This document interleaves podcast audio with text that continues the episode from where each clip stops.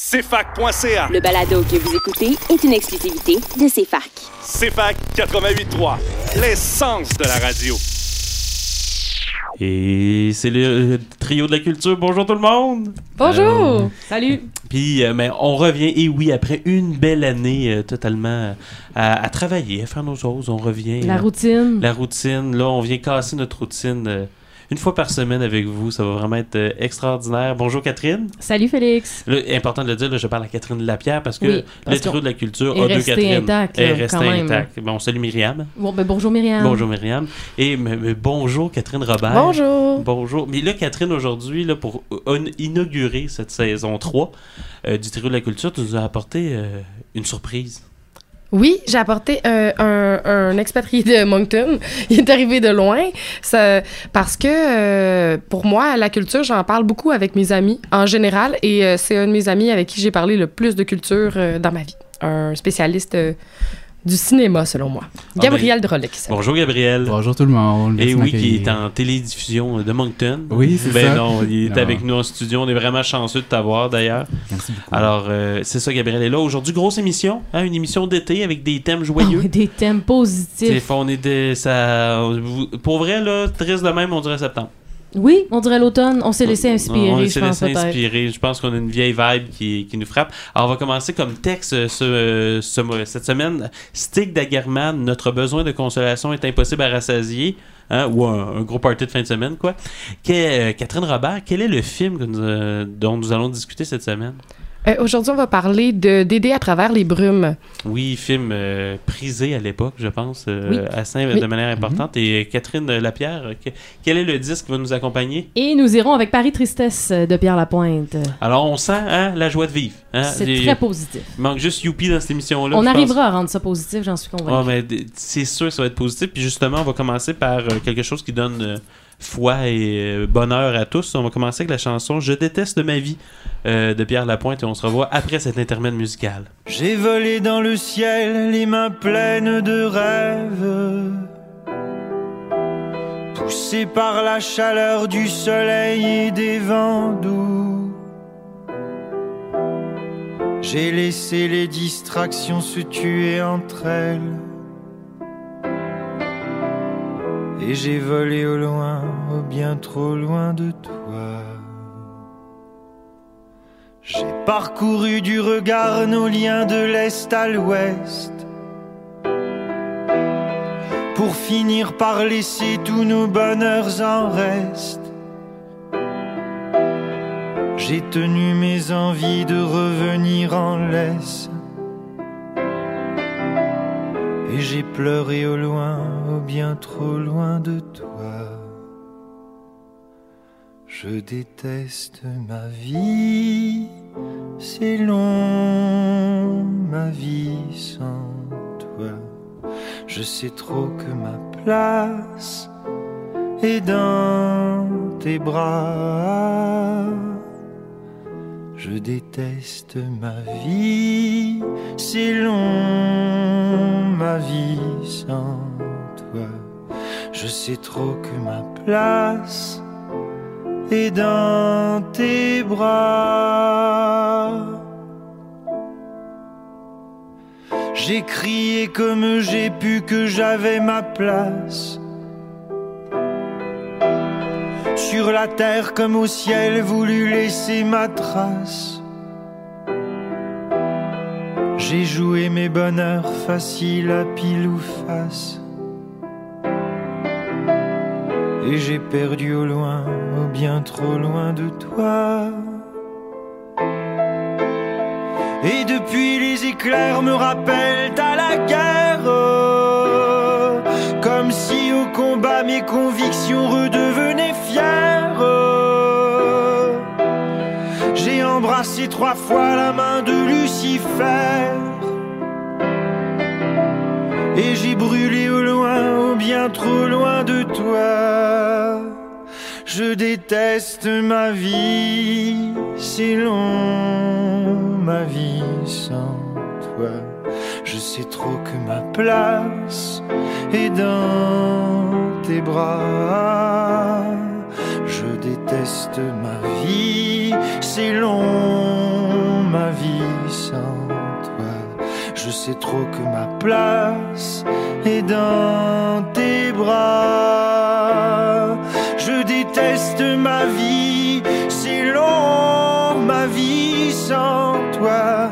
Je sais trop que ma place est dans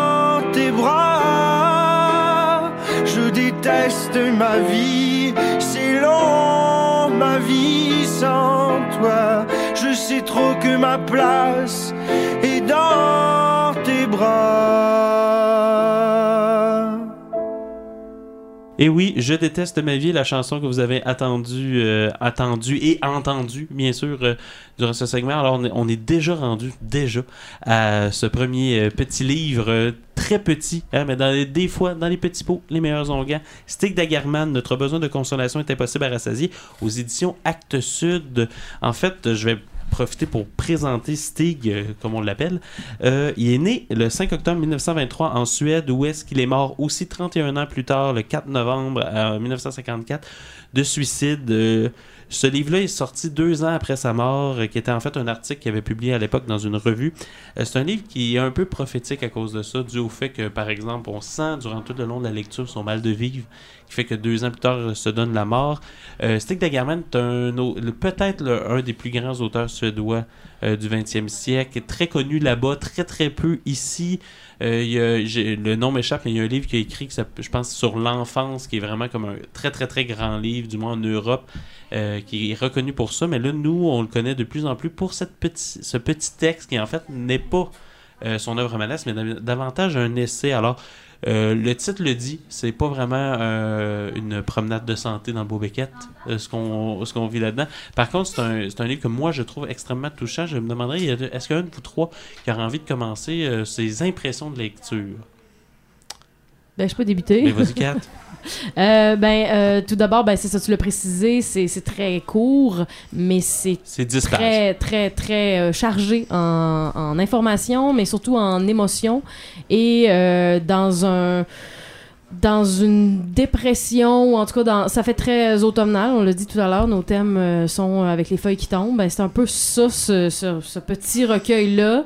Euh, moi, ça me faisait beaucoup penser euh, à, euh, au mythe de euh, Sisyphe. Je sais pas si je le dis comme faux, mais d'Albert Camus, qui Mais est oui. sorti, qui parlait de l'absurdité de vivre et tout ça. Et que je trouvais qu'il y avait. Puis ça, me- ça me plaisait de penser à Camus parce que sinon, je trouvais ça quand même assez triste euh, comme, comme texte. En plus, on est dans les mêmes années. À Camus, euh, Oui. le mythe de Sisyphe, c'est plus dans les années Dans les 30, mais quand 42, même, ouais. ça se demandait même si Stig Dagerman l'a lu, en Oui, fait, exact, parce qu'on sait que Camus a gagné le Nobel dans les années 50 en Suède, donc peut-être qu'il était connu. Du moins, c'est vrai qu'il y a quelque chose qui me faisait beaucoup penser à ça, justement, le, la première phrase, en fait, me fait penser à, à Camus, c'est « Je suis dépourvu de foi et ne puis donc être heureux, car un homme qui risque de craindre que sa vie ne soit une errance absurde vers une mort certaine ne peut être heureux. » Et la dernière phrase du mythe de Sisyphe étant « Il faut s'ima- s'imaginer Sisyphe heureux. » On on pourrait dire que Dagerman répond à Camus « Non, on ne peut pas Non, être heureux dans un monde absurde. » Toi, Catherine, qu'est-ce que t'en penses? Mais de le voir un peu comme un dialogue euh, de, de lui-même avec sa,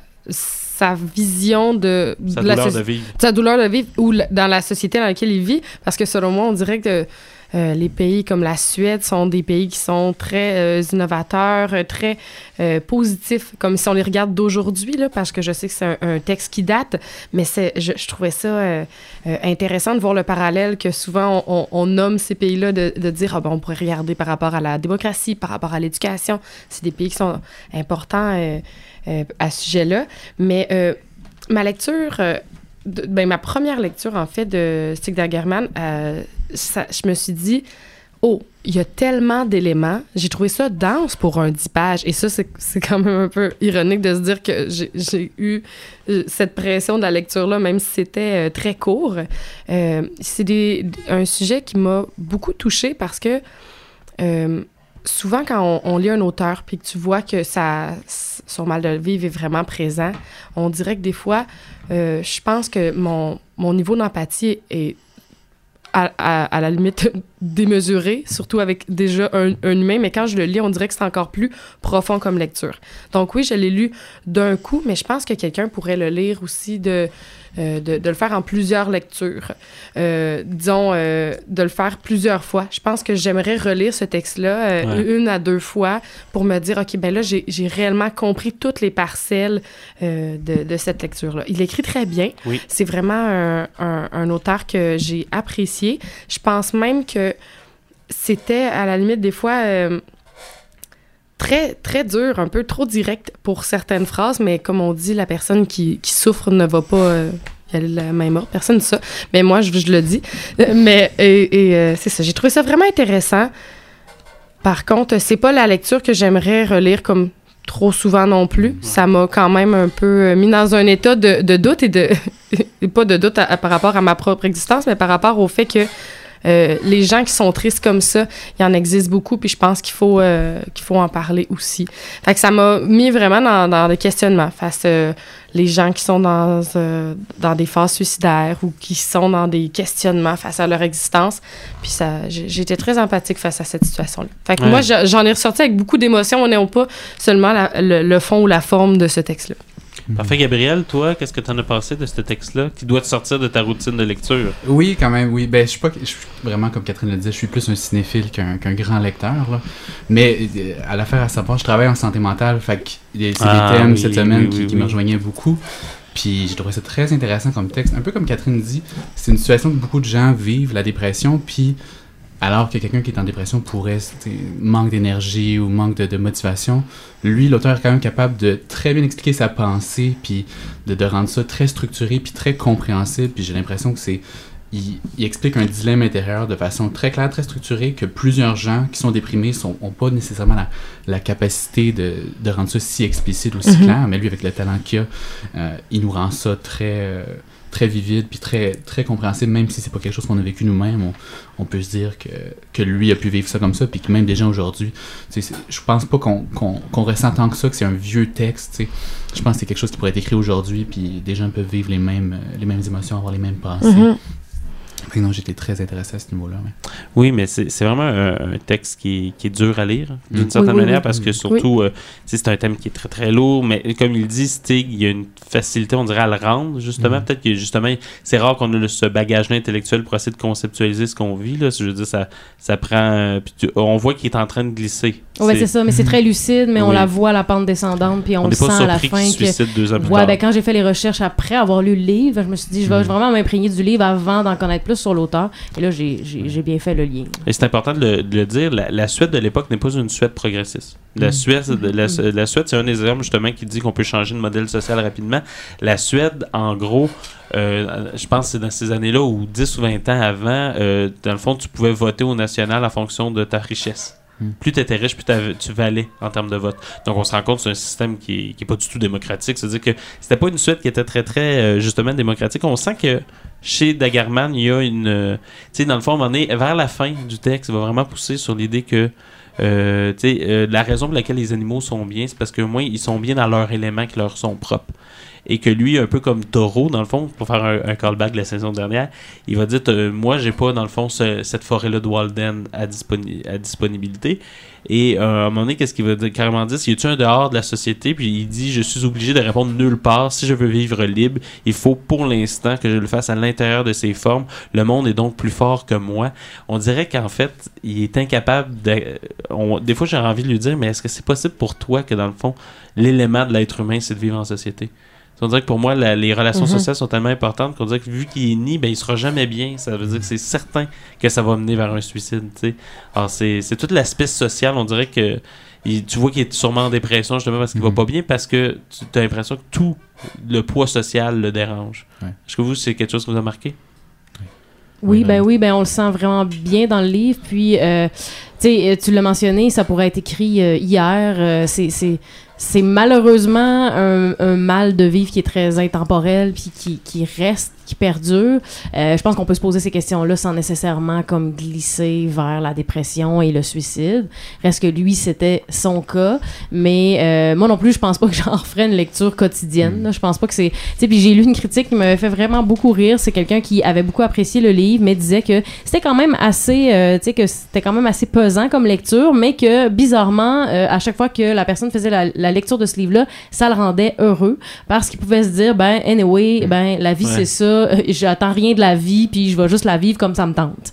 Il y en Ouais. a qui font cette conclusion-là de, de, de, De ce voir genre d'ouvrage. de la vie un Ouais, peu. c'est ça. De se dire, ben, il y en a juste une vie, je vais juste en profiter, puis le reste, ça m'est égal. Ouais, mais dès qu'on pose la question de la mort, il y a vraiment cette, euh, cette cap- c'est comment tu te positionnes par rapport à ça. Tu sais, c'est- on, on, on va vers là.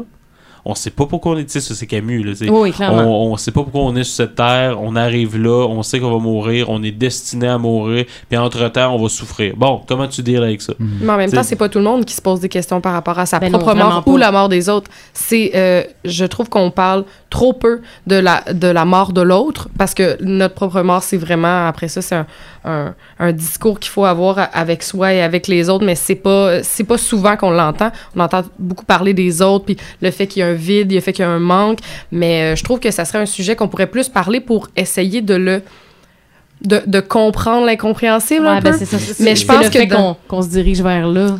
Comme Mhm. une, une- une fatalité, mais en même temps, Mais le est-ce fait d'en que tu veux parler- vivre, ouais, c'est ça. Est-ce que tu veux vivre dans, dans le secret en faisant semblant que, ben, au bout de la rue, ben, ça tombe, puis ben, tu disparais, ou ben, tu veux en parler puis te, te questionner sur justement cette vie-là?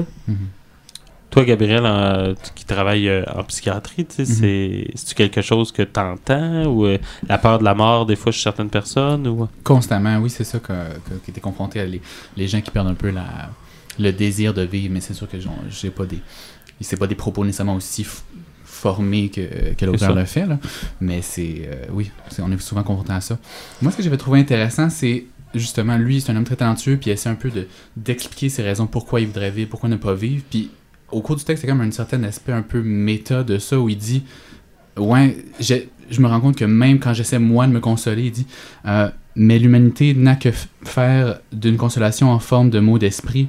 Elle a besoin d'une consolation qui illumine. Fait il se rend compte que même lui, même un homme intelligent qui est, capable de raisonner ou de, trouver une raison plus théorique de pourquoi on devrait vivre, il dit c'est pas ça qui va m'aider, c'est pas. Je pense un peu ça qu'on est confronté en psychiatrie où tu peux bien trouver des formulations qui peuvent essayer de, de motiver ton, ton patient ou, ou ton client à, à sortir de cet état-là, mais des fois, c'est, c'est- c'est- même ça, ça peut pas euh, fonctionner. là. Non, non, c'est vraiment des, c'est des, c'est des grosses problématiques. Puis on dit, on pourrait faire une série d'émissions sur la mort facilement. Là, Mhm. le- d'Épicure, les stoïciens. euh, euh, moi, une, fra- une phrase de Sioran que j'aime beaucoup, c'est justement que lui, d'après moi, c'est tristement, ça colle très bien à lui, c'est on se suicide toujours trop tard. Mais, tu sais, c'est, c'est, c'est quelque chose qui. Il y avait Sioran qui avait écrit un livre qui s'appelle De l'inconvénient d'être né. hein, qui dit quand même des choses. Puis lui, c'est justement, en même temps, c'est celui qui a empêché tout le long de sa vie Ionesco de se suicider. Euh, étrangement, tu sais, celui qui a écrit un titre aussi dark que ça, c'est euh, celui qui a empêché Ionesco. Quand tout d'un coup, nous, on le voit souvent comme quelqu'un de positif, en fait. Ben, on l'imagine de il- par l'absurdité. Oui, mais c'est ça. Mais lui, l'absurdité qu'il y a dans le théâtre de Ionesco, il vivait très mal l'absurdité du monde. Beaucoup moins que, Ah oui? que, que Sioran, on va dire, qui disait ben oui, la vie est triste, la vie est chiante, mais se suicider, c'est lui prouver qu'elle a raison. Donc, il y a aussi une position, à un moment donné, tu peux affronter, tu sais, dire que oui, la mort s'en vient, mais euh, on peut juste se tenir pour lui dire, ben moi, je vais tenir le plus longtemps que je peux, en fait, justement, sur cette terre.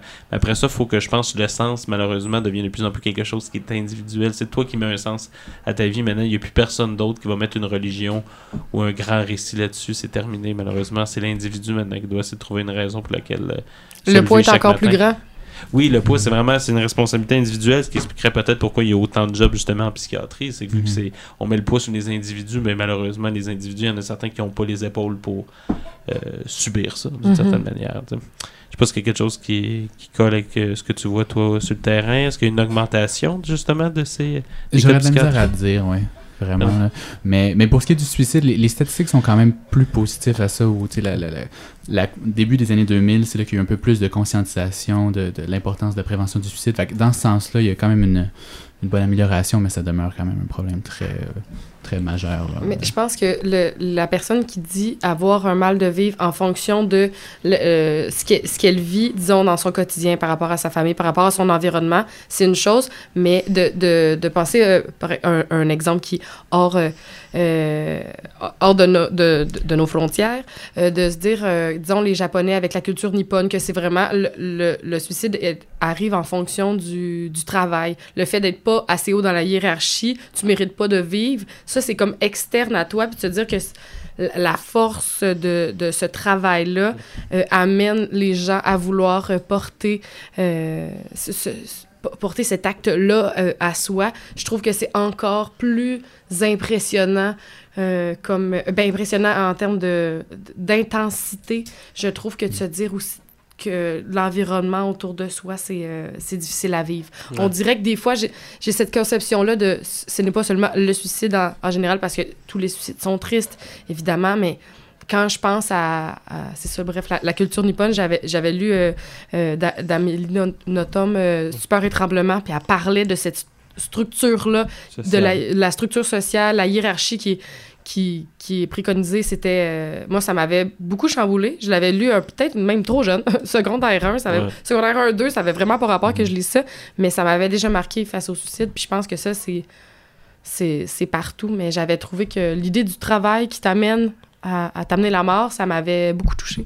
Ouais, c'est, c'est- En plus, c'est une des données, je pense, de sciences sociales qui est le plus connue, c'est l'idée que le suicide est structuré socialement. C'est. Durkheim, dans Le Suicide, qui a fait les premières grosses analyses statistiques au début du 20e siècle, qui montrait que, dans le fond, selon où est-ce que tu vivais dans la société, selon ta religion, selon les choses, on pouvait dire qu'il y a des populations qui sont prédestinées à se suicider. C'est, Ah ouais? triste à ce point-là. Euh, on voit que ça l'a apporté, euh, ça l'a emporté avec lui un, un grand auteur suédois. Tous les auteurs absurdes ne se sont pas suicidés. En fait, la majorité d'entre eux ne se sont pas suicidés. Samuel Beckett, Camus, Ionesco ont traversé. Donc, ce n'est pas nécessairement. C'est pas parce que le monde est absurde que c'est une raison d'en finir. Mais c'est un beau petit texte, je pense. euh, 10 pages, pas Oui. trop cher. Euh, c'est une belle introduction à son style aussi. Ouais. Euh, moi, je le recommande. Je sais pas pour vous. Ben moi, je le recommande, mais je me dis ça pourrait être intéressant d'être un regroupement d'amis qui décident de le lire en gang, puis après Ouais. ça, de faire un retour sur Hey Ouais. gang, on va discuter de la mort, puis De- comment on va, la puis vie. du sens de la vie. Chose qu'on fait pas parce que souvent, c'est un peu jugé.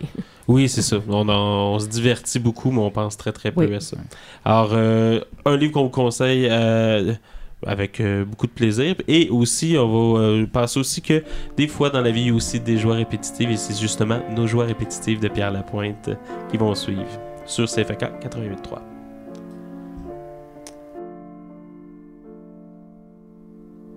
Chaque chagrin avale son lot de tristesse fugitive.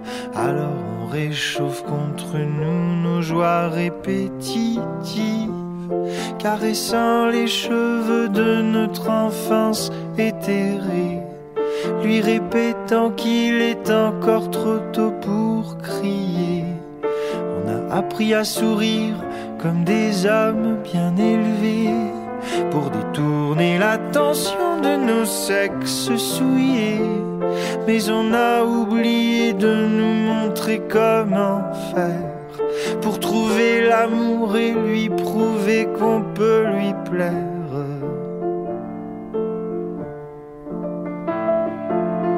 Mais quand les doutes arrivent, que la honte récidive, nos joies répétitives savent nous rassurer. Met du noir, du bleu pour barbouiller nos yeux. Pour faire croire, même si c'est faux, qu'aujourd'hui on va mieux. On boit, on mange entre copains pour parler de nos habitudes. Celles d'hier, celles de demain, pour comparer nos solitudes. On se fout dans le nez ce qu'il nous reste à vivre, hurlant à tout vent comme on est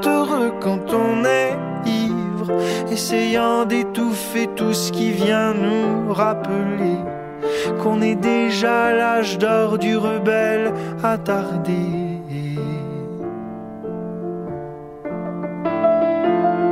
Mais quand les doutes arrivent,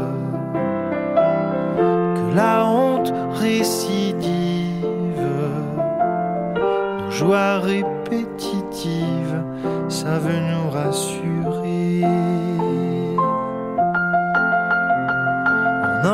Tour à tour des garçons et des filles, car pour nous tout ce qui compte c'est de voir des yeux qui brillent. Mais on rêve secrètement de rencontrer notre amour, celui qui durera jusqu'à la fin du dernier jour. On accepte de ramper, le regard effacé, la bouche qui veut vomir notre amour ravalé. On pense à cette fois parfaite où on a en laissant s'échapper un je t'aime mal placé. Oh, oh,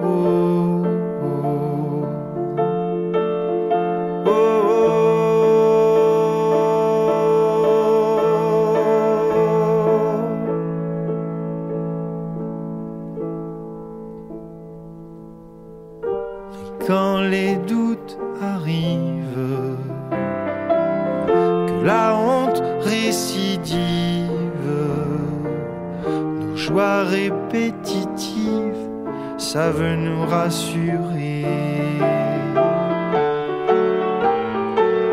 Mais quand les doutes arrivent, que la honte récidive, nos joies répétitives savent nous rassurer.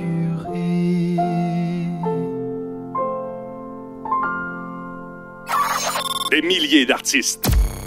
Des découvertes musicales exclusives et la meilleure programmation. C'est FAC 88.3, l'essence de la musique.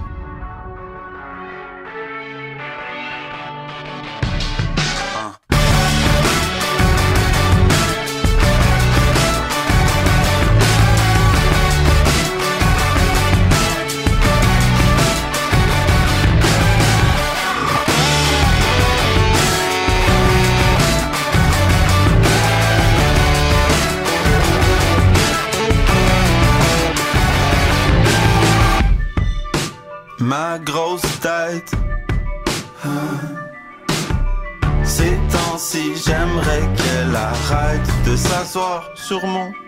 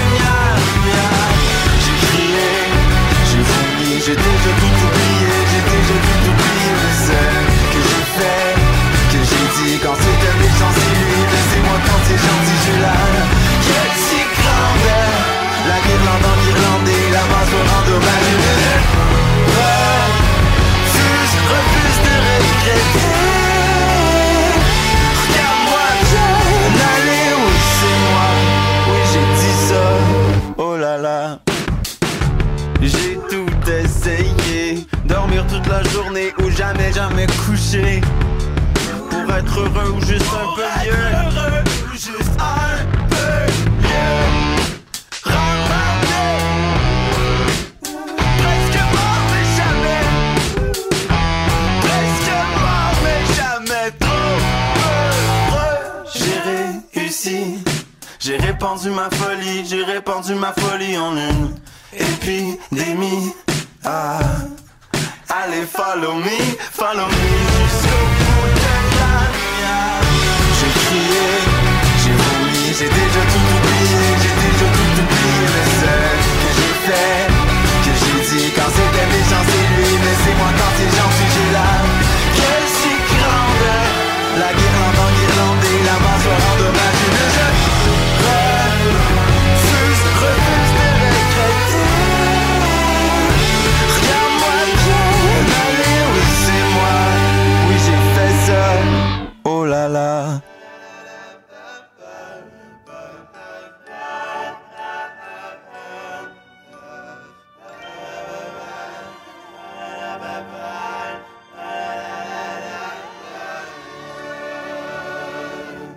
Et on est de retour à euh, vous écouter CFAK 88.3, le trio de la culture, toujours en ondes, euh, Catherine, Catherine, Gabriel et Félix. Gabriel qui est venu de Moncton Mhm. ce- cette semaine euh, pour vous. Alors euh, soyez, soyez bien conscients du Ouais. fait que c'est spécial. c'est spécial. C'est un gros, gros, gros mois de juillet qu'on est en train de vivre. Mhm. Donc, euh, on a écouté, on a lu Stick Dagerman, euh, notre besoin de consolation est impossible à rassasier. Là, nous pensons euh, vers un autre joyeux luron, hein, d'une Ah oui. certaine manière, qui l'était et qui ne l'était pas. euh, euh, André Fortin, nous avons écouté le film Dédé à travers les brumes. Euh, alors, Catherine, Oui. c'est toi C'est moi qui qui vais vous faire parler. une petite description très rapide parce que bon le, le film évidemment parle de Dédé André Fortin qui était bon dans le groupe Les Colocs.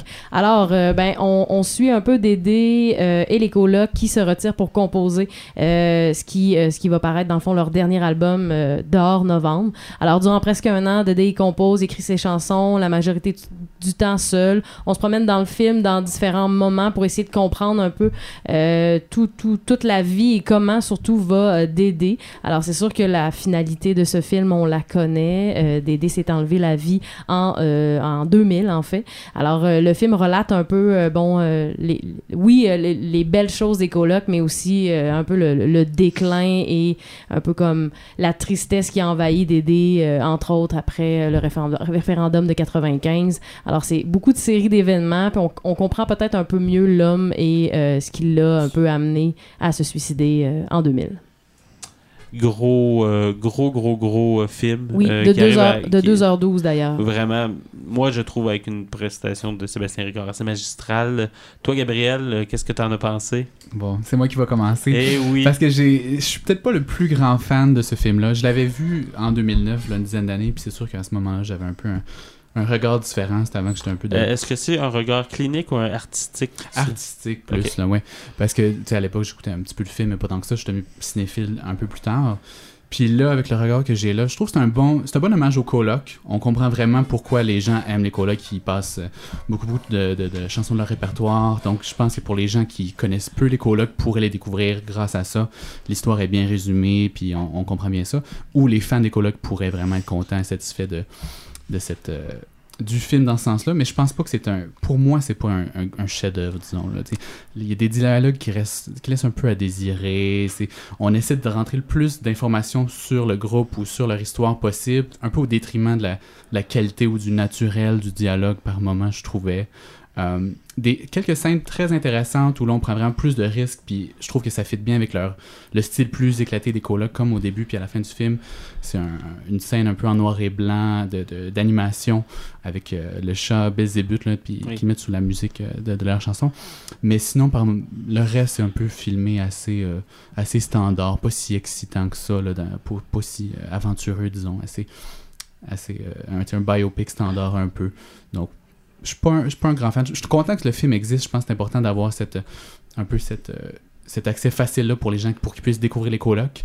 Mais c'est pas, selon moi, c'est pas un, chef-d'œuvre, disons. Catherine Robert. Ouais, moi, j'ai euh, j'ai beaucoup apprécié euh, le, le film en tant que tel, mais moi, j'ai un, un amour profond pour euh, le Dédé, euh, Dédé Fortin, mais aussi Dehors Novembre. En fait, c'est un des albums que j'ai euh, le, le, le plus aimé de ma vie. C'est vraiment, si on, on dit un, un top 10, je demande souvent ça aux gens. Peux-tu me donner ton, ton top 10 de, de la musique? Ce CD-là en fait partie. Je le trouve puissant. Euh, j'aime euh, j'aime la l'authenticité de ce CD-là et je pense que la performance de Sébastien Ricard m'a amené ça. Est-ce que peut-être euh, la réalisation n'a pas amené tout ce qu'il fallait?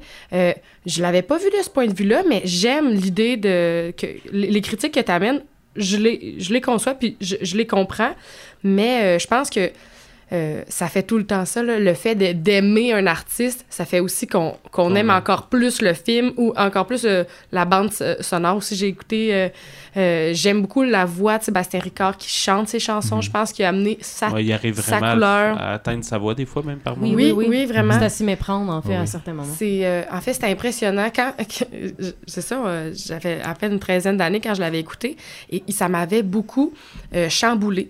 Le film, euh, euh, amène beaucoup de, de rythmes qui sont intéressants et qui sont assez euh, prenants. C'est sûr que, disons, euh, déjà que c'est une scène, les scènes par rapport au suicide m'avaient beaucoup marqué.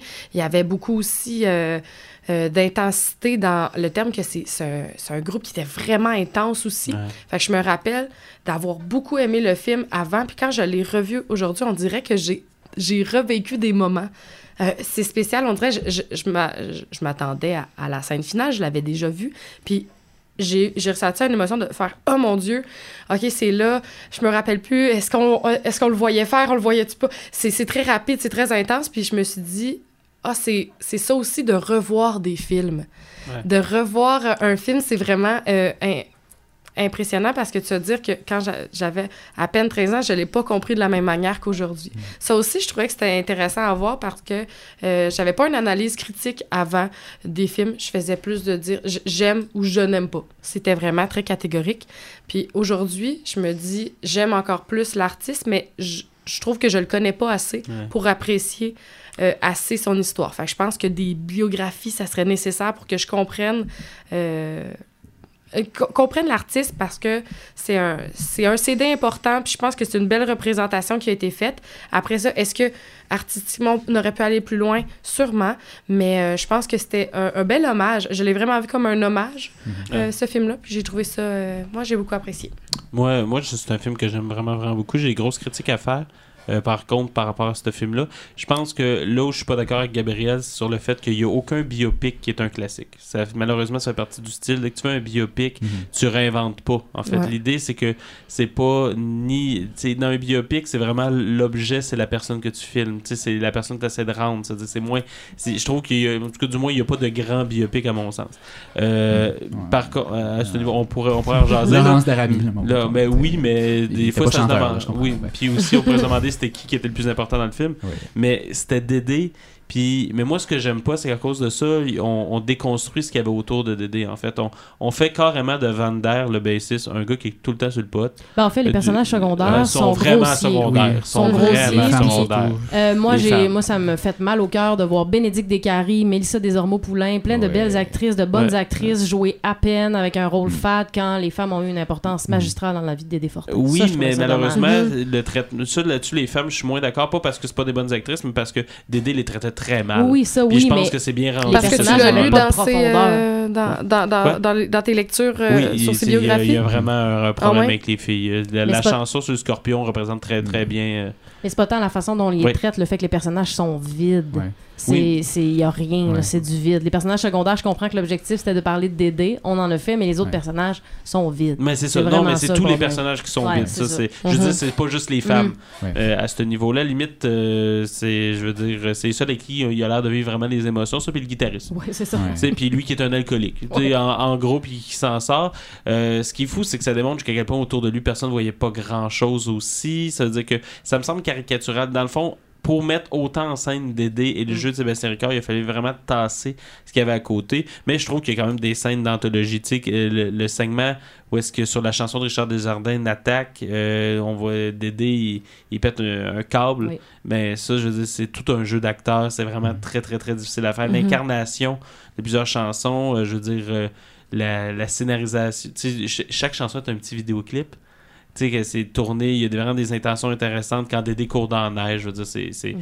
une magnifique image. Son suicide est très, très bien représenté. euh, l'entièreté de le- du respect, de fond, du cadre visuel des époques. Tu sais, au Festival d'été de Québec, je veux dire, ils ont réussi à le reproduire à l'identique, pratiquement. oui. Euh, non, non, je trouve là-dessus, il y a vraiment Le comme- référendum aussi, c'était ça, il y avait un clin d'œil au, au vidéoclip un peu, euh, un peu euh, fait, fait maison là, Oui. des. Oui, ça, j'ai apprécié au niveau visuel. Non, c'est ça, des gars. Oui, puis euh, tu sais, ils ont bien mis en scène le fait que Dédé a fait des études en cinéma, puis c'est important dans les colocs. Ça, c'est-à-dire que je trouve qu'ils n'ont pas oublié grand détail de la vie de Dédé, mais c'est ça, tellement parlé de Dédé, ils n'ont pas réussi à euh, parler de quelqu'un d'autre là-dedans. C'est-à-dire, moi, c'est à ce niveau-là, c'est que c'est vraiment un film sur André Fortin, ce n'est pas du tout un film sur les colocs. Puis il y a quoi être fâché, même si on est un musicien des colocs. Je sais que Van Der avait chialé dans la presse quand c'était sorti, et euh, oui, parce qu'il a l'air d'un gars qui joue de la bass puis qui Oui, oui. du pot de Tidatsar. Il n'y a aucune profondeur chez ce gars-là, alors que c'est faux que tu le vois en entrevue.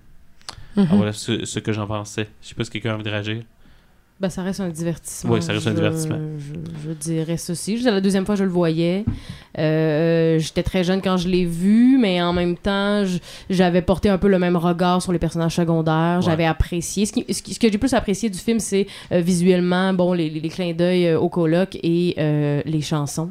Ouais. C'est ce qui me faisait le plus pleurer, c'était les chansons parce que c'était pratiquement semblable, puis on avait l'impression que c'était des Qui est en train de l'écrire. Oh, oui, c'est ça, vraiment exactement. Non, vraiment, ça, ça rend, rend bien ça. Mais tu vois qu'il y avait tellement de grands personnages dans ce groupe-là. Tu sais, euh, Pépé, euh, pas Pépé Sector, Mon oncle Serge. Ok, moi j'ai mélangé tout ça, mais ils jouent souvent ensemble en plus. C'est euh, mon Mais il y, il avait Serge, aussi a le chanteur de Zébulon, ma, ma, Marc Derry. Non, c'est pas ça. Non, Marc. Derry. Oui, il est passé, mais il est pas passé longtemps. Il est pas, non, c'est ça, mais il était quand même dedans. Ben, c'est est- ça. Il, mais il a été dans le groupe aussi. Je pense qu'on on est passé à côté de. Oh, excusez. On est passé à côté Tremblay de. aussi, on est passé à côté. Oui, Oui. De, de plein de choses. En fait, les colocs, c'était tellement. Ça, ça a été emblématique. pas emblématique. Ben, ça a été très important pour euh, le milieu des années 80, ben, 90 environ. Là. Fait que je pense que on a. Il faudrait faire un film sur les colocs. C'est, ça, c'est ridicule, mais je pense Ouais. pas que ça va arriver. Mais ça, aurait, ça aurait dû être fait. On dirait qu'il y avait tellement de beaux personnages qui auraient pu être joués, euh, joués mieux que ça. Mais c'est pour ça moi, j'ai vraiment trouvé que c'était un hommage à Dédé. Puis que c'est, c'est ça que j'ai trouvé intéressant. Je pense ben- qu'on a un peu découvert euh, euh, Sébastien Ricard Oui, c'était avec un de ses ce... premiers rôles euh, au cinéma, de cette façon-là. je oui, crois. oui. Ouais, Oui. ouais, c'est la première fois qu'il était au cinéma. Ouais. Ah, Aussi, Bref, euh, j'ai vraiment trouvé que c'est lui. C'est lui le film, au final. Ouais, vraiment. là. Gabriel? Oui. Le mot de la fin, aurais-tu quelque chose à rajouter là-dessus?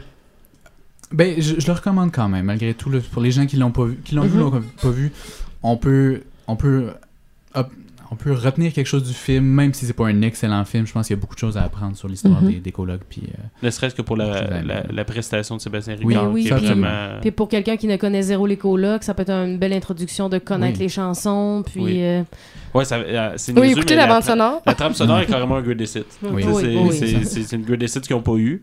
OK, puis avec une qualité d'enregistrement qui est assez euh, impressionnante. Ouais. Disons ça comme ça. Mhm. Alors, on va y aller avec... Justement, Dédé prend toute la place, donc pourquoi pas tel un seul homme de Pierre Lapointe. On se revoit après cet intermède musical.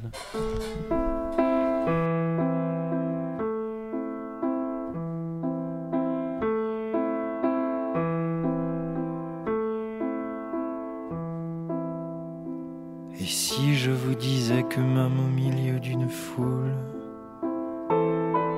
chacun par sa solitude a le cœur qui s'écroule, que même inondé par les regards de ceux qui nous aiment, on ne récolte pas toujours les rêves que l'on sème. Déjà, quand la vie vient pour habiter ces corps aussi petits qu'inanimés. Elle est là, telle une déesse gardienne, attroupant les solitudes par centaines. Cette mère Marie, mère chimère de patrie, celle qui viendra nous arracher la vie, celle qui comme l'enfant nous tend la main pour mieux tordre le cou du destin. On pleure, oui, on pleure la destinée de l'homme, sachant combien même géant, tout petit nous sommes. La main de l'autre emmêlée dans la nôtre, le bleu du ciel est plus bleu que celui des autres. On sait que même le plus fidèle des apôtres finira par mourir un jour ou l'autre. Et même amitié pour toujours trouver. Et même après une ou plusieurs portées, elle est là qui accourt pour nous rappeler que si les hommes s'unissent, c'est pour mieux se séparer. Mère Marie, mère chimère de patrie, celle qui viendra nous arracher la vie, celle qui, comme l'enfant, nous tend la main pour mieux tordre le cou du destin. Et on pleure, oui, on pleure la destinée de l'homme, sachant combien même géant, tout petit nous sommes. Car tel un seul homme, nous avançons vers la même lumière, vers la même frontière. Toujours elle viendra nous arracher la vie, comme si chaque bonheur devait être puni. Et on pleure, oui, on pleure la destinée de l'homme, sachant combien même géant, tout petit nous sommes.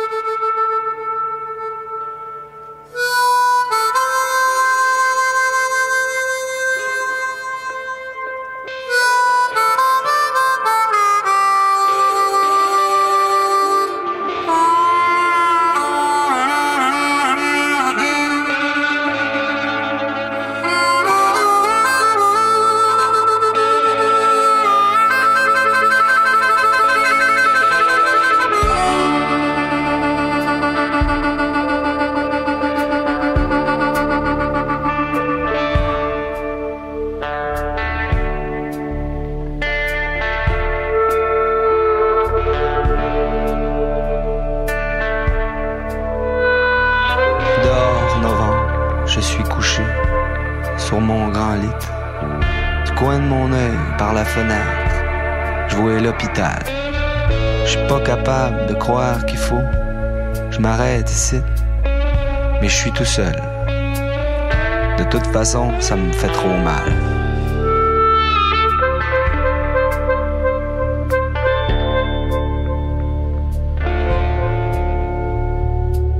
Mon corps, c'est un pays en guerre, sur le point de finir. Le général de l'armée de terre s'attend au pire. J'ai faim, j'ai frette, je suis trop faible pour me lever de bout. On va hisser le drapeau blanc, un point c'est tout. J'entends le téléphone qui hurle, j'ai des amis. Je voudrais tellement pouvoir me lever pour leur parler, leur dire allô, c'est moi, je correct, je toujours en vie. La planète tourne, est pas supposée tourner sans moi. Mon ennemi est arrogant et silencieux. Il se calisse bien de savoir si je suis jeune ou si je suis vieux. Il est sûr de lui, est méthodique. Il prend son temps, il est au service de la mort. Il connaît pas les sentiments.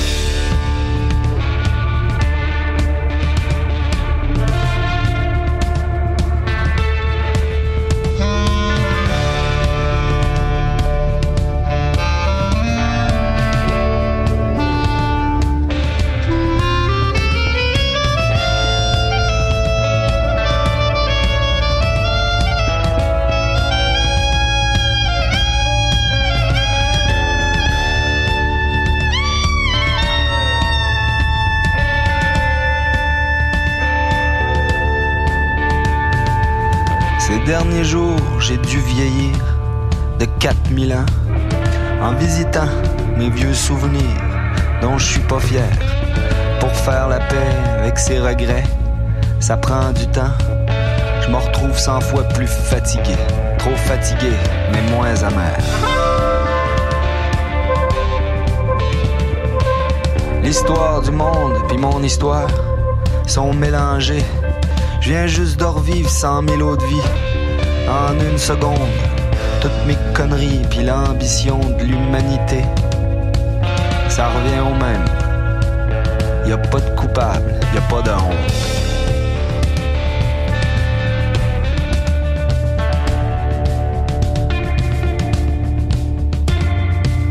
Mais je suis heureux parce qu'au moins je meurs, l'esprit tranquille. Je vais recommencer mon autre vie de la même façon. Je vais avoir de l'instinct, je vais rester fidèle à mon style. L'entente parfaite entre mon cœur et ma raison. L'harmonica, c'est pas un violon, c'est pas éternel. Et puis ça pleure comme si c'était conscient de son sort. D'ailleurs, à soir, je me permets de pleurer avec elle. J'attends un peu. Pas pressé, j'attends la mort. «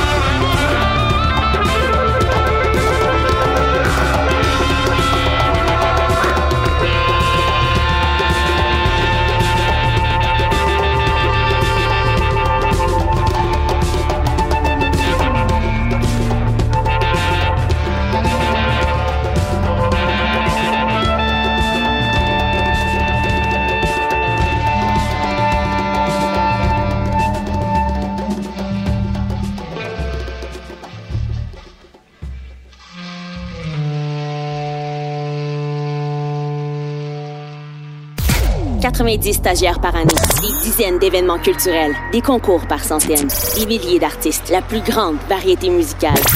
Une info campus unique, des découvertes musicales exclusives et la meilleure programmation. CFAC 88.3, Université de Sherbrooke. l'essence de la radio. Et vous êtes de retour sur le 4, euh, CFAK 88.3. Vous écoutez les trous de la culture. Gabriel, euh, directement de Moncton. Euh, les deux Catherine. Félix au micro. euh, très heureux euh, d'être toujours là. Et oui, on nous a toujours pas sacré dehors du studio. C'est merveilleux. Euh, Tout on- va bien. Il faut dire qu'on a barré la porte et on s'est barricadé. Mais euh, à part ce court détail, nous sommes déjà rendus euh, au disque euh, que nous allons. J'ai oublié le titre aussi, que c'est Pierre Lapointe, mais j'ai pas Paris mes.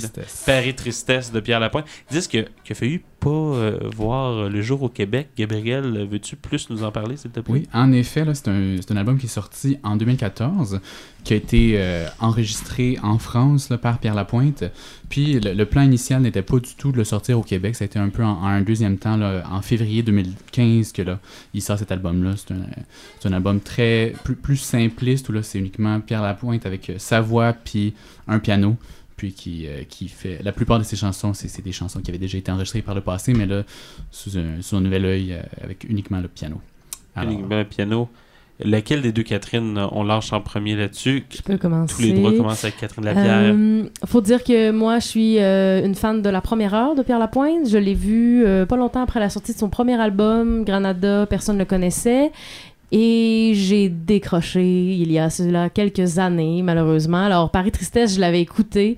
Euh, moi, j'écoute tellement de musique dans la vie que je me dis qu'il faut être dans, un, dans, dans le mood, comme on pourrait dire, pour écouter du Pierre Lapointe. Et le mood ne m'est jamais revenu, malheureusement. Alors, euh, Paris Tristesse, je, je l'ai apprécié, mais c'est pas un album que je vais réécouter nécessairement. Euh, tu sais, Toi, c'est où que t'as j'apprécie. décroché vraiment? J'ai décroché après Punked. C'est là que j'ai décroché. euh, j'a- j'avais, j'avais beaucoup apprécié Punk. J'étais allée le voir en show, fait que j'avais beaucoup apprécié l'énergie et tout ça, la folie. Ouais. Et là, je me suis retrouvée à ne pas être. Je, je sentais un décalage entre peut-être l'ambiance ou les textes, ou je sais pas. Il y avait quelque chose qui m'accrochait moins après cet album-là. Alors, Paris Tristesse, je l'ai quand même apprécié, mais c'est pas un album que je vais réécouter. Catherine Robert. Moi, j'ai beaucoup apprécié le, le CD, mais je- étonnamment, des fois, je me disais, les chansons sont vraiment meilleures seules avec le piano. Euh, Il y a plusieurs chansons que j'ai faites. J'ai redécouvert, puis je me suis dit, ah, je vais réécouter la, la chanson originale, puis finalement, j'ai été déçue. Mais j'ai quand même trouvé qu'il y a plusieurs euh, chansons dans, dans cet album-là. Nos joies répétitives, euh, Je déteste ma vie. C'est c'est des chansons que- qui sont dans, dans, dans ma playlist de vie, assurément, puis que je les ai beaucoup aimées. C'est pas nécessairement le CD que j'aime le plus de Pierre Lapointe non plus. Je trouve vraiment que c'est bien fait, mais euh, c'est pas nécessairement euh, celui que j'ai euh, j'ai j'ai tant que ça apprécié. En fait, je, je connaissais pas tant l'auteur jusqu'à... euh, pas l'auteur, l'artiste jusqu'à Il y environ... a des textes qu'on pourrait presque dire c'est un auteur, par exemple. Ouais, c'est exactement. Il, écrit excessivement bien. Il écrit excessivement bien, mais c'est- il y a environ deux ans, j'étais allée le voir en spectacle pour la première fois. On m'a- On m'a offert des billets parce que moi, au début, je faisais juste Pierre Lapointe. Mais ça, je l'apprécie, mais c'est La forêt des mal-aimés, ce gars-là. sais. Je connaissais rien de lui. Je connaissais pas l'ampleur de, son œuvre et de ses textes. Et là, c'est ça, je l'avais vu euh, à, euh, à la Maison symphonique de Montréal avec euh, un orgue. C'était orgue, amour, orgue et plaisir, quelque chose comme ça. Je me rappelle plus exactement c'était quoi, mais c'était vraiment bon. J'ai vu que ces spectacles sont très éclatés. Ils dansent, beaucoup de danse contemporaine. Il y avait des danseurs. Le, décor était excessivement beau. Je vois qu'il y a une belle recherche artistique. Il y a, il y a de la profondeur dans cet artiste-là. Puis il est très, euh, il est très intéressant à connaître, en fait. Mais euh, je pense pas que c'est l'entièreté de son œuvre que j'apprécie. Et je pense que c'est vraiment plus quelques chansons dans, dans tous ces albums que j'ai vraiment beaucoup appréciés. Et c'est pour ça que je pense qu'on décroche de Pierre Lapointe. Ouais. C'est un peu parce que des fois, c'est un peu trop euh, dans certains albums. Et euh, si tu veux toute l'entièreté de ça... Disons, par exemple, on parle de Dumas, là. On, on en a parlé beaucoup. De lui, ben j'apprécie tout ce qu'il a fait. Mais Ouais. à- avec Pierre Lapointe, on dirait que c'est ah, je vais prendre cette petite bouchée là là, là mais sinon euh, j'oublie. Bref, c'est un peu ça que je voulais dire. Euh, moi, Pierre Lapointe, je pense, je suis comme vous. À un moment donné, j'ai trippé, puis à un moment Ouais. donné, j'ai arrêté. Euh, vraiment, j'ai. J'apprécie que tu prennes comme un accent français pour nous exprimer. On parle de. Pierre Lapointe, c'est sûr. Là. Oui, vraiment, là. Ah. Deux par deux rassemblés. Non, mais sans, sans blague, là, c'est. Moi, après de La forêt des mal-aimés, là, no way que je continue d'écouter ça, là. Genre, dans le T'es sens- pas laissé beaucoup de Non, ben, deux albums, tu sais, c'est quand même pas pire. Non, mais j'ai aimé les deux premiers, puis après, j'ai comme fait, hey, c'est Charles Aznavour. Et j'ai juste passé à autre chose. T'as juste écouté du Charles Aznavour. J'ai juste écouté. Mhm. Non, mais c'est vrai, là, je veux dire. Ouais, euh, c'est ça, je dis, euh, il y a des petits bouts un Mais c'est ça, puis je pense que c'est ça qui arrive ma- malheureusement dans la carrière de Pierre Lapointe. Il, il est parti très très haut, il y avait des très beaux textes, il y en a toujours, il y aura toujours des beaux textes, c'est clairement euh, quelqu'un qui a une Mais belle je pense plume. que je les lirais davantage. Ben, Mhm. moi, j'ai hâte au recueil de poésie, mais c'est- il me fait penser à un vieux chanteur français. Moi, je viens d'une famille française, j'en ai soupé de ce style. Tu sais, je veux dire, c'est. Puis je pense que pia- euh, Piano Tristesse, Paris Tristesse, dans tous les cas, c'est triste. OK? Et Il y a. euh, c'est ça, puis je trouve que c'était vraiment un disque qui était fait pour. Hey, je vais aller chercher le public français. Oui, dans ben ce sent. aime de moi. Qui OK? Puis moi, c'est ce qui m'a. qui C'est pour moi ce qui est pas du tout une démarche artistique. Ben, quand tu fais une reprise de Comme ils disent de Charles Aznavour, Oui. c'est parce que tu cherches le public français. Tu cherches vraiment, puis là-dessus, je me sens absolument pas touché. C'est pas surprenant qu'il voulait pas qu'il soit publié au Québec parce que tout d'un coup, ça fait comme Ouh, ok, dans le fond, t'es peut-être revenu au Québec parce que ça marchait pas en France, tu sais.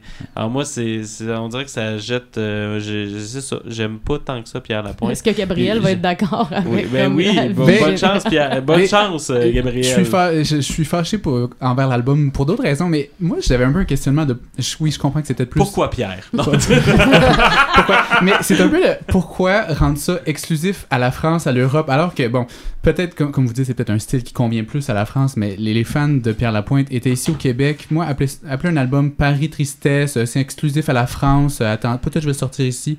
Je- euh, un- Ça fait un peu prétentieux. oui, c'est ça, c'est de rendre un peu plus noble ou quoi, là, ou plus prestigieux parce que c'est unique à la France. Puis les, les artistes français appellent pas leurs albums Paris Tristesse, là. Tu sais, c'est qu'un un Québécois va appeler ça Paris, puis là, c'est c'est plus fancy pour, pour autant. J'étais un peu, un peu déçu de ça. Peut-être là. juste Eric Lapointe pourrait faire un 10 genre Saguenay, ville du vice. Mais à part ça, je vois Oui. pas d'autres Mais ça, ça sera, ça sera authentique, tu sais, vu qu'il vient dire, mais lui, c'est, suis pas français, mais là, oh, Paris Tristesse, bon. Euh, c'est mon. Mais, euh, somme toute, pour critiquer plus l'album plutôt que, que le, Que le, le le titre. gimmick qui, qui venait avec, là, euh, c'était quand même, c'était une écoute plaisante, là, tu sais, c'est pas. Euh, euh, j'ai comparé avec les moi aussi comme Catherine comparé avec les œuvres originales puis parfois je trouvais que c'était un, un peu moins farfelu ça se tenait mieux que sous. Un peu Sous- moins farfelu. non mais tu sais des fois c'est la chanson c'est ça sur, sur trombone des fois ça Oui, sonnait ben un c'est peu ça, il, plus il- il étrange aimait beaucoup ça, euh, je pense, à la pointe. Oui. Je trouve que ces chansons ne vieillissent pas tous bien, Non. parce que, bon, veut, veut pas, d'écouter Paris Tristesse me fait me replonger dans, mes, dans les, et là, là, les anciens albums. J'étais Ben, pas le, le premier, le Columbarium, c'est Ouais. ça? Ouais. avec le, en tout cas, du moins Oui, avec le Columbarium dedans. Et c'est celui qui vieillit le mieux. Moi, c'est Oui. celui que Mhm. réécouté en disant comme ça sonne encore bien. La forêt des La mal-aimés. forêt des euh, mal-aimés, on. Deux par deux on- rassemblés, oui. là, on a dépensé ça comme société. Puis ça, je pense qu'il faut s'applaudir. tu sais, genre, Bravo, parce Québec. que ça. Oui, bravo, Québec. Québec joie. Petite bouchée à chaque album. Ben tu vois, t'es capable de nommer ça. deux. Après ça, tu fais Ah, Ah, non, c'est correct, c'est assez. Mhm. Non, c'est ça, c'est-à-dire que je pense que je pense que je pense que si on devrait synthétiser ça, je pense on a aimé ça? Ouais Ben, Ben, correct, ben, oui. C'était sur le thème de la dépression de l'épisode, c'était pas le plus triste. C'était un peu un tristesse à la mode, là, t'es tristounet, là, mais c'était pas. Ah. on va pas pleurer en écoutant cet album. Ouais, qu'on a la con- on a la constellation chez Dagerman, on a vraiment le mal-être chez chez Desfortins. Là, on a comme le, le blues, la métropole. Oui, chez- Mais c'est pas la métropole au Québec, jamais. c'est Paris, Jamais. C'est une métropole. Paris. métropole qu'on n'est pas supposé écouter. Non, Voilà. non, non, non, non. Métropole tristesse, on dirait un mélange Ouais. de Batman puis de Pierre Lapointe.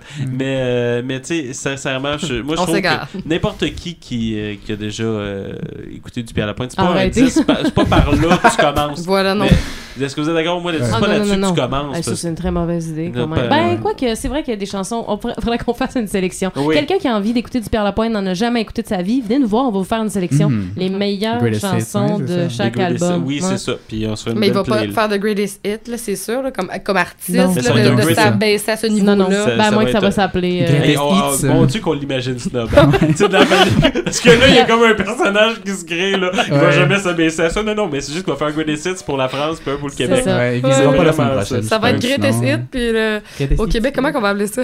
Il peut appeler ça, je sais Mes pas. plus grands succès. la compilation. Lui couché sur le piano, là, ça va être fourrette. Nu. Nu, nu, oui, mais nu. Ah, c'est ce qui Ouais. manquait. Alors, euh, nu devant moi, ça aurait pu être la chanson avec ce que tu pas viens de dire. celle-là. Mais malheureusement, Ça aurait été le meilleur lien. Ouais. Ben, D'une certaine manière, euh, on vous a montré un peu tous les visages de Pierre Lapointe et c'est justement cette chanson qui va suivre sur les ondes du CFK 88.3.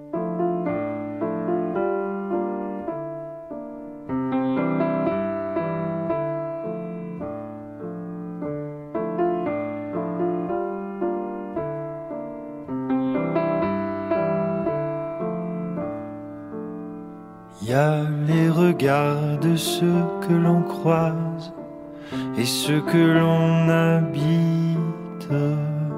Avant d'avoir eu le temps de voir, j'ai fermé les yeux trop vite. Tous les visages parlent d'eux-mêmes avant qu'on les connaisse. Le mien t'a dit va-t'en, cours au loin, je ne serai que tristesse.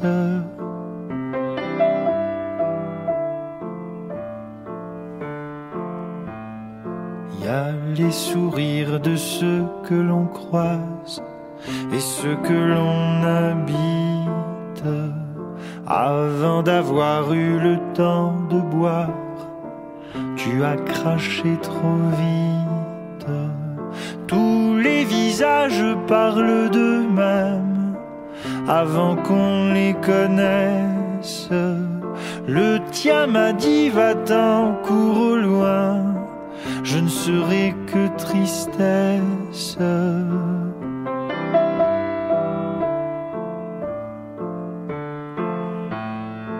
On s'est brisé la tête et le cœur avec bien trop d'adresse. On a noyé nos yeux dans les pleurs, prétextant notre ivresse. Tous les visages parlent d'eux-mêmes avant qu'ils se connaissent. Les nôtres ont fait semblant jusqu'à la fin, aidés de fausses promesses.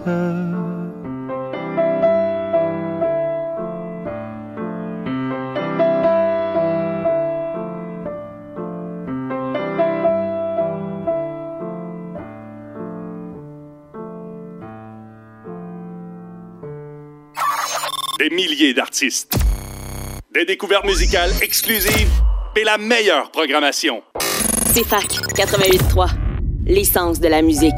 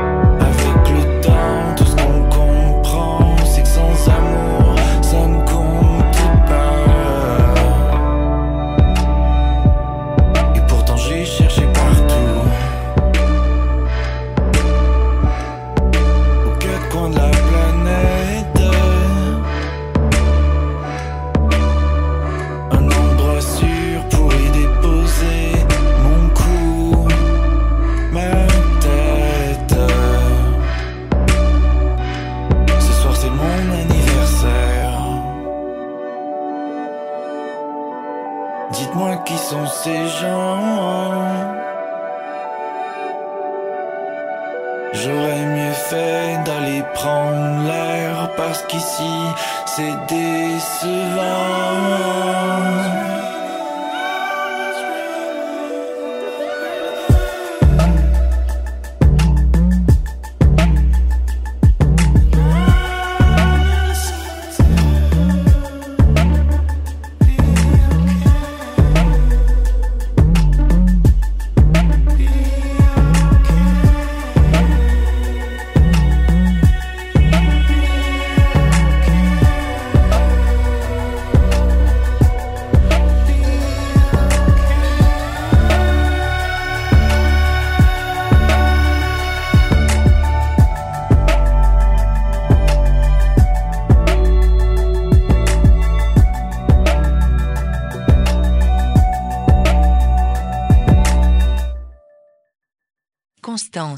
Êtes de retour sur les ondes du CFAK 88.3. Je pense qu'on a donné le goût à tout le monde d'écouter du Pierre Lapointe. et euh, je pense qu'on peut s'en ventes d'albums ont augmenté Moi, de je suis façon allé voir sur iTunes. Pour vrai, il vient de dépasser les Beatles. En tout cas, Ah. euh, c'est euh, sous cette donnée fausse que nous commençons le dernier segment de cette émission. Mon segment préféré à chaque fois, parce que c'est c'est le moment où est-ce qu'on apprend. on- dans le fond, on met notre petite couleur personnelle à cette émission.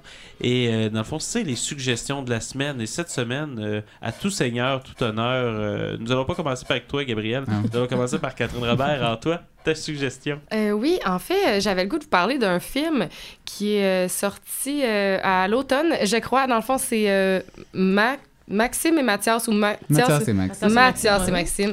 Euh, Fin septembre, je dirais. Ouais, un, un film de Xavier Dolan qui, euh, qui a été euh, écrit spécialement pour le Québec. En fait, c'est vraiment in- intéressant comme euh, film parce que euh, on dirait que c'est seulement au Québec qu'on pourrait rire autant de, de subtilités euh, québécoises. Disons, juste Pourtant, la- il le présentait à Cannes, c'est surprenant. euh, oui, oui, c'est ça, mais Ça en fait, bien c'est passé, en non, plus, c'est hein. euh, ben, c'est sûr que non parce que il y a tellement euh, de, il y a tellement de blagues, il y a tellement de situations, disons. Ben, les gens à Cannes pensaient que c'était des non-acteurs, que c'était juste un regroupement d'amis qui avaient Mhm. comme improvisé des Ouais. dialogues. c'est ça. Ok, Mais- oui, dans le fond, ils ont juste aimé Jean-Michel Blais, ça finit là. tout. À Cannes. Non, mais ça, ça se peut que ce soit ça, mais en fait, c'est vraiment de se dire que c'est un, c'est un film oh, oh, euh, beaucoup de couleurs, c'est très, c'est très coloré et c'est euh, aussi, euh, c'est ça, c'est, c'est comme un, un hommage à- au, aux bouilles québécoises, là, les, les gens qui sont euh, colorés, la, la tante qui crie, euh, le- les amis, euh, les, les, les chicanes, les- les- l'obstinage, les gens qui s'obstinent. En fait, j'ai trouvé plein de choses euh, très, très plaisantes. Est-ce que c'est son meilleur film? Je ne crois pas. Mommy a vraiment dépassé ça. C'est pas un grand film, mais c'est un beau divertissement. Puis je pense que c'est, le fun à voir si tu es québécois. Un Et là, tout le monde, force. là, Ouais, tous- les Québécois, là, pas, euh, je sais pas. Puis à défaut de Pierre Petit Lapointe, lui a fait le film pour le Québec et Oui. non pour Ah Paris. oui. On fait des liens. Gabriel, comment t'as trouvé ça? Moi, je l'ai- oui, on est allé voir, moi puis Catherine, ensemble. J'avais beaucoup aimé là, le film. Un certain retour en force que j'avais pas aimé du tout, là, juste la fin du monde. Que je- En tant que votre plus grand fan, euh, je, je sais que vous l'aviez apprécié à l'émission, mais puis son dernier film américain, j'ai pas pu le voir comme, comme le reste de la planète Terre, je crois. Ils, ils ont un peu essayé d'enterrer Ah ce non, non, il, Oui. était pré- il était présenté, mais euh, j'étais allé le voir à la fin de l'été. Ah oui, ok. Ah. Mais le, le- le reste de la planète. Début septembre, il, il était là, John F. Donovan. là. Oui, oui, c'est ça. Mais c'est qui n'a pas été un, un franc succès à Mais ma il est pas aussi mauvais que ça. Qu'on pense. C'est Ah, aussi qu'est-ce qui est fou, c'est que justement, vu qu'il est tellement bon, quand il fait un film moyen, c'est exécrable. Mhm. Mais il y a bien du monde qui s'aurait été, hey, tu sais, je veux dire, n'importe quel Jean-Marc Vallée aurait fait ça, on a fait, hey, bon film, Ouais, Jean-C, notre échelle de qualité est différente. Oui, Parce que toi, tu, tu parlerais à Jean-Marc de même. Bon film, Jean-Marc. Ben, ben, moi, je suis comme ça. Moi, je tutoie. Toi, Catherine? Ah oui, ben moi j'ai envie de vous parler d'un d'un album de musique euh, qui est paru aussi à l'automne, euh, fin euh, septembre. C'est euh, c'est son premier album, en fait, il s'appelle Miro, ou euh, de son nom complet, Miro Et euh, son album s'appelle En retard sur ma vie. Euh, moi, c'est mon coup de cœur de l'automne, Pour quelle raison? euh, parce que on n'a jamais entendu ça avant.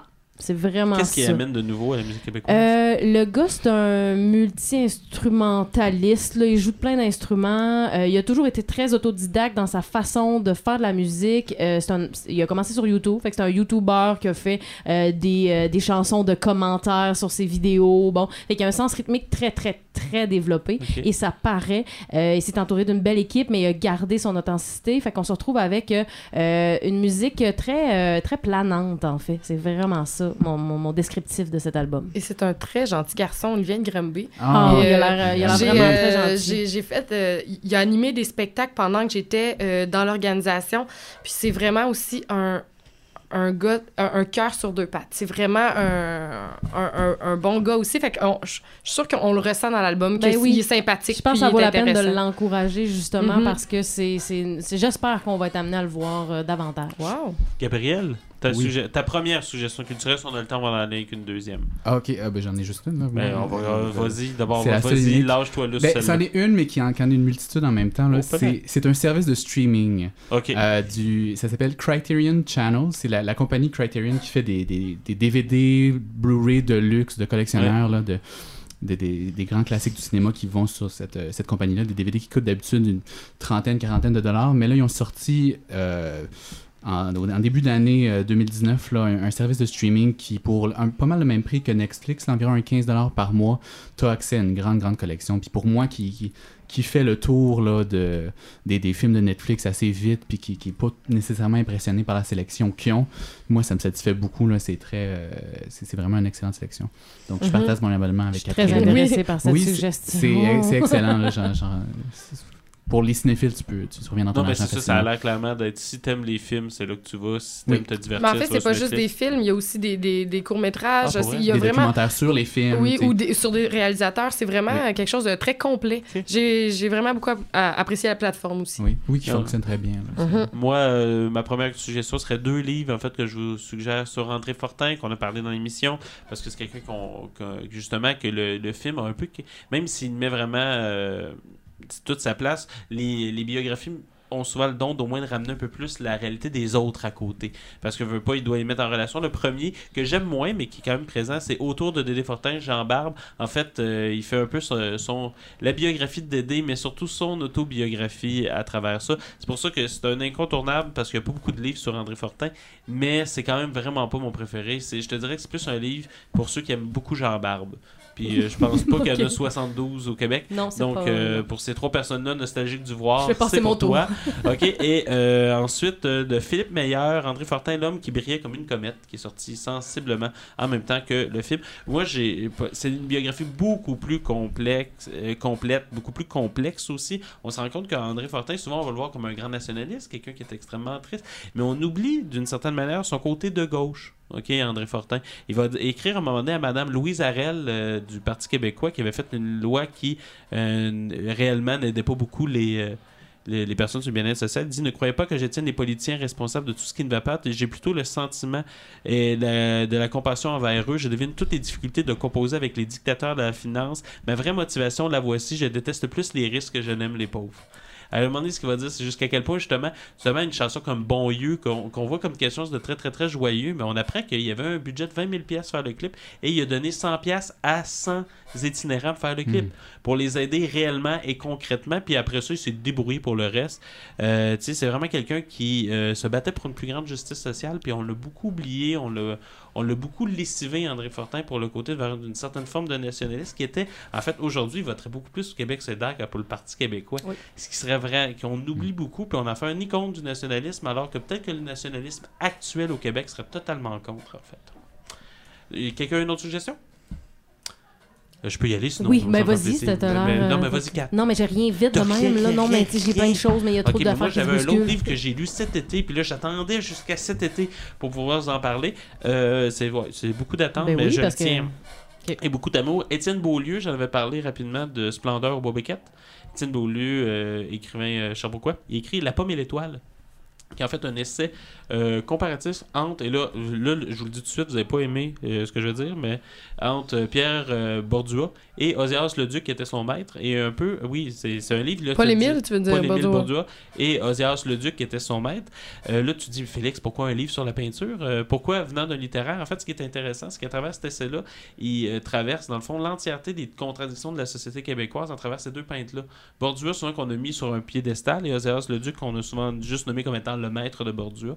Mais en fait, il, euh, rétablit euh, Osias Leduc fait mal un peu à la statue de Bordua. Je suis pas d'accord avec tout ce qu'il dit. Et à travers ça, fait un peu aussi des parallèles avec sa vie. Alors, c'est vraiment un livre qui est comme un hybride entre l'essai euh, autobiographique et l'essai littéraire, puis d'une certaine côté, même essai sur l'esthétique et la peinture québécoise. C'est-à-dire que c'est vraiment comme un drôle de triptyque. C'est un objet littéraire assez étrange, mais que, j'apprécie beaucoup, que ça m'a vraiment passionné.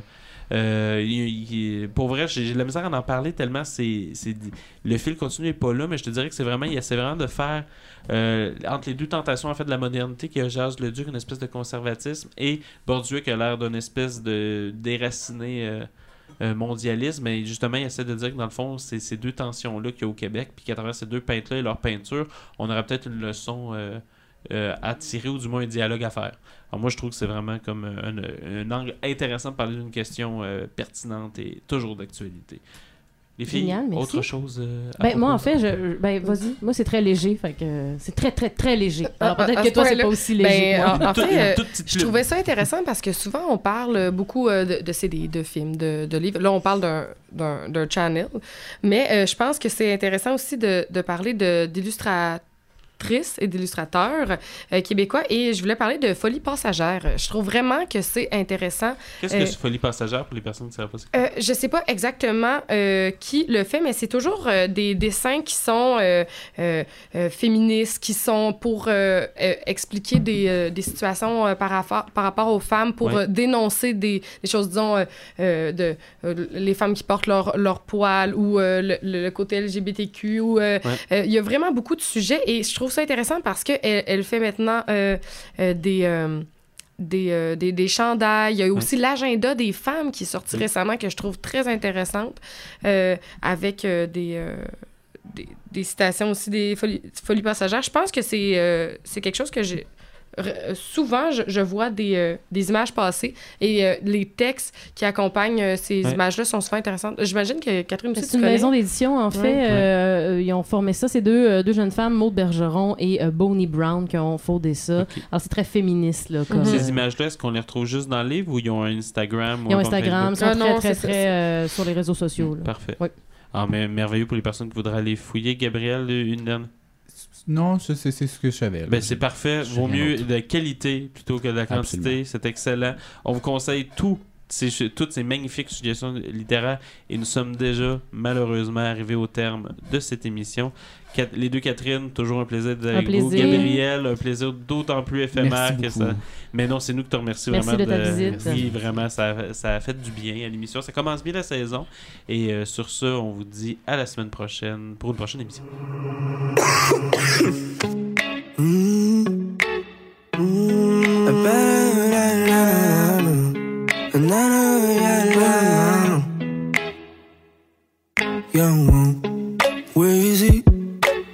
Cherche partout dans la ville, le pauvre la cervelle en travaux. Peux pas laisser l'oiseau dans son nid. Je me suis perdu dans le ciel, je me suis perdu dans le ciel. Je pensais pour ne plus jamais redescendre. Je sais si la vie est belle, je sais la vie est belle. Mmh. On me cherche dans le S, on me cherche dans le wesh. Sorry si j'étais pas rejoignable, j'étais parti dans le ciel. Mon gars, tu peux me reach là où le 3 G. Trouve la mélancolie dans un 3 G. Kamehameha sur tous mes ennemis. Flot coupé katana, c'est pas des ananas, c'est une tranche de vie. Je te garantis, rien n'est garanti. C'est pour ça que je vis ma vie au ralenti. You can roll, but I fly. She get low when I'm high.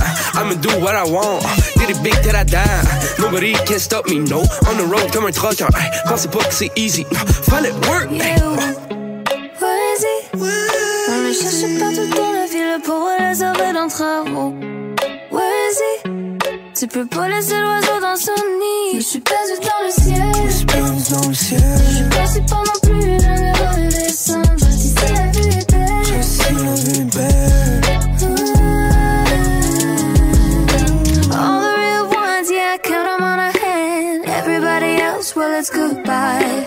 I know what they say, baby, I know how it is. Now I'm doing my thing, it feels right. It seems unreal. Used to look for something, was scared of what was coming. Nothing to fear. Maintenant, le ciel c'est clair, on va se Je me suis perdu dans le ciel. Suis perdu dans le ciel. Je pensais pour ne plus jamais redescendre. Je sais si la vie belle. Je sais la vie belle. Je me suis perdu dans le ciel. Suis perdu dans le ciel. Je pensais pour ne plus jamais redescendre.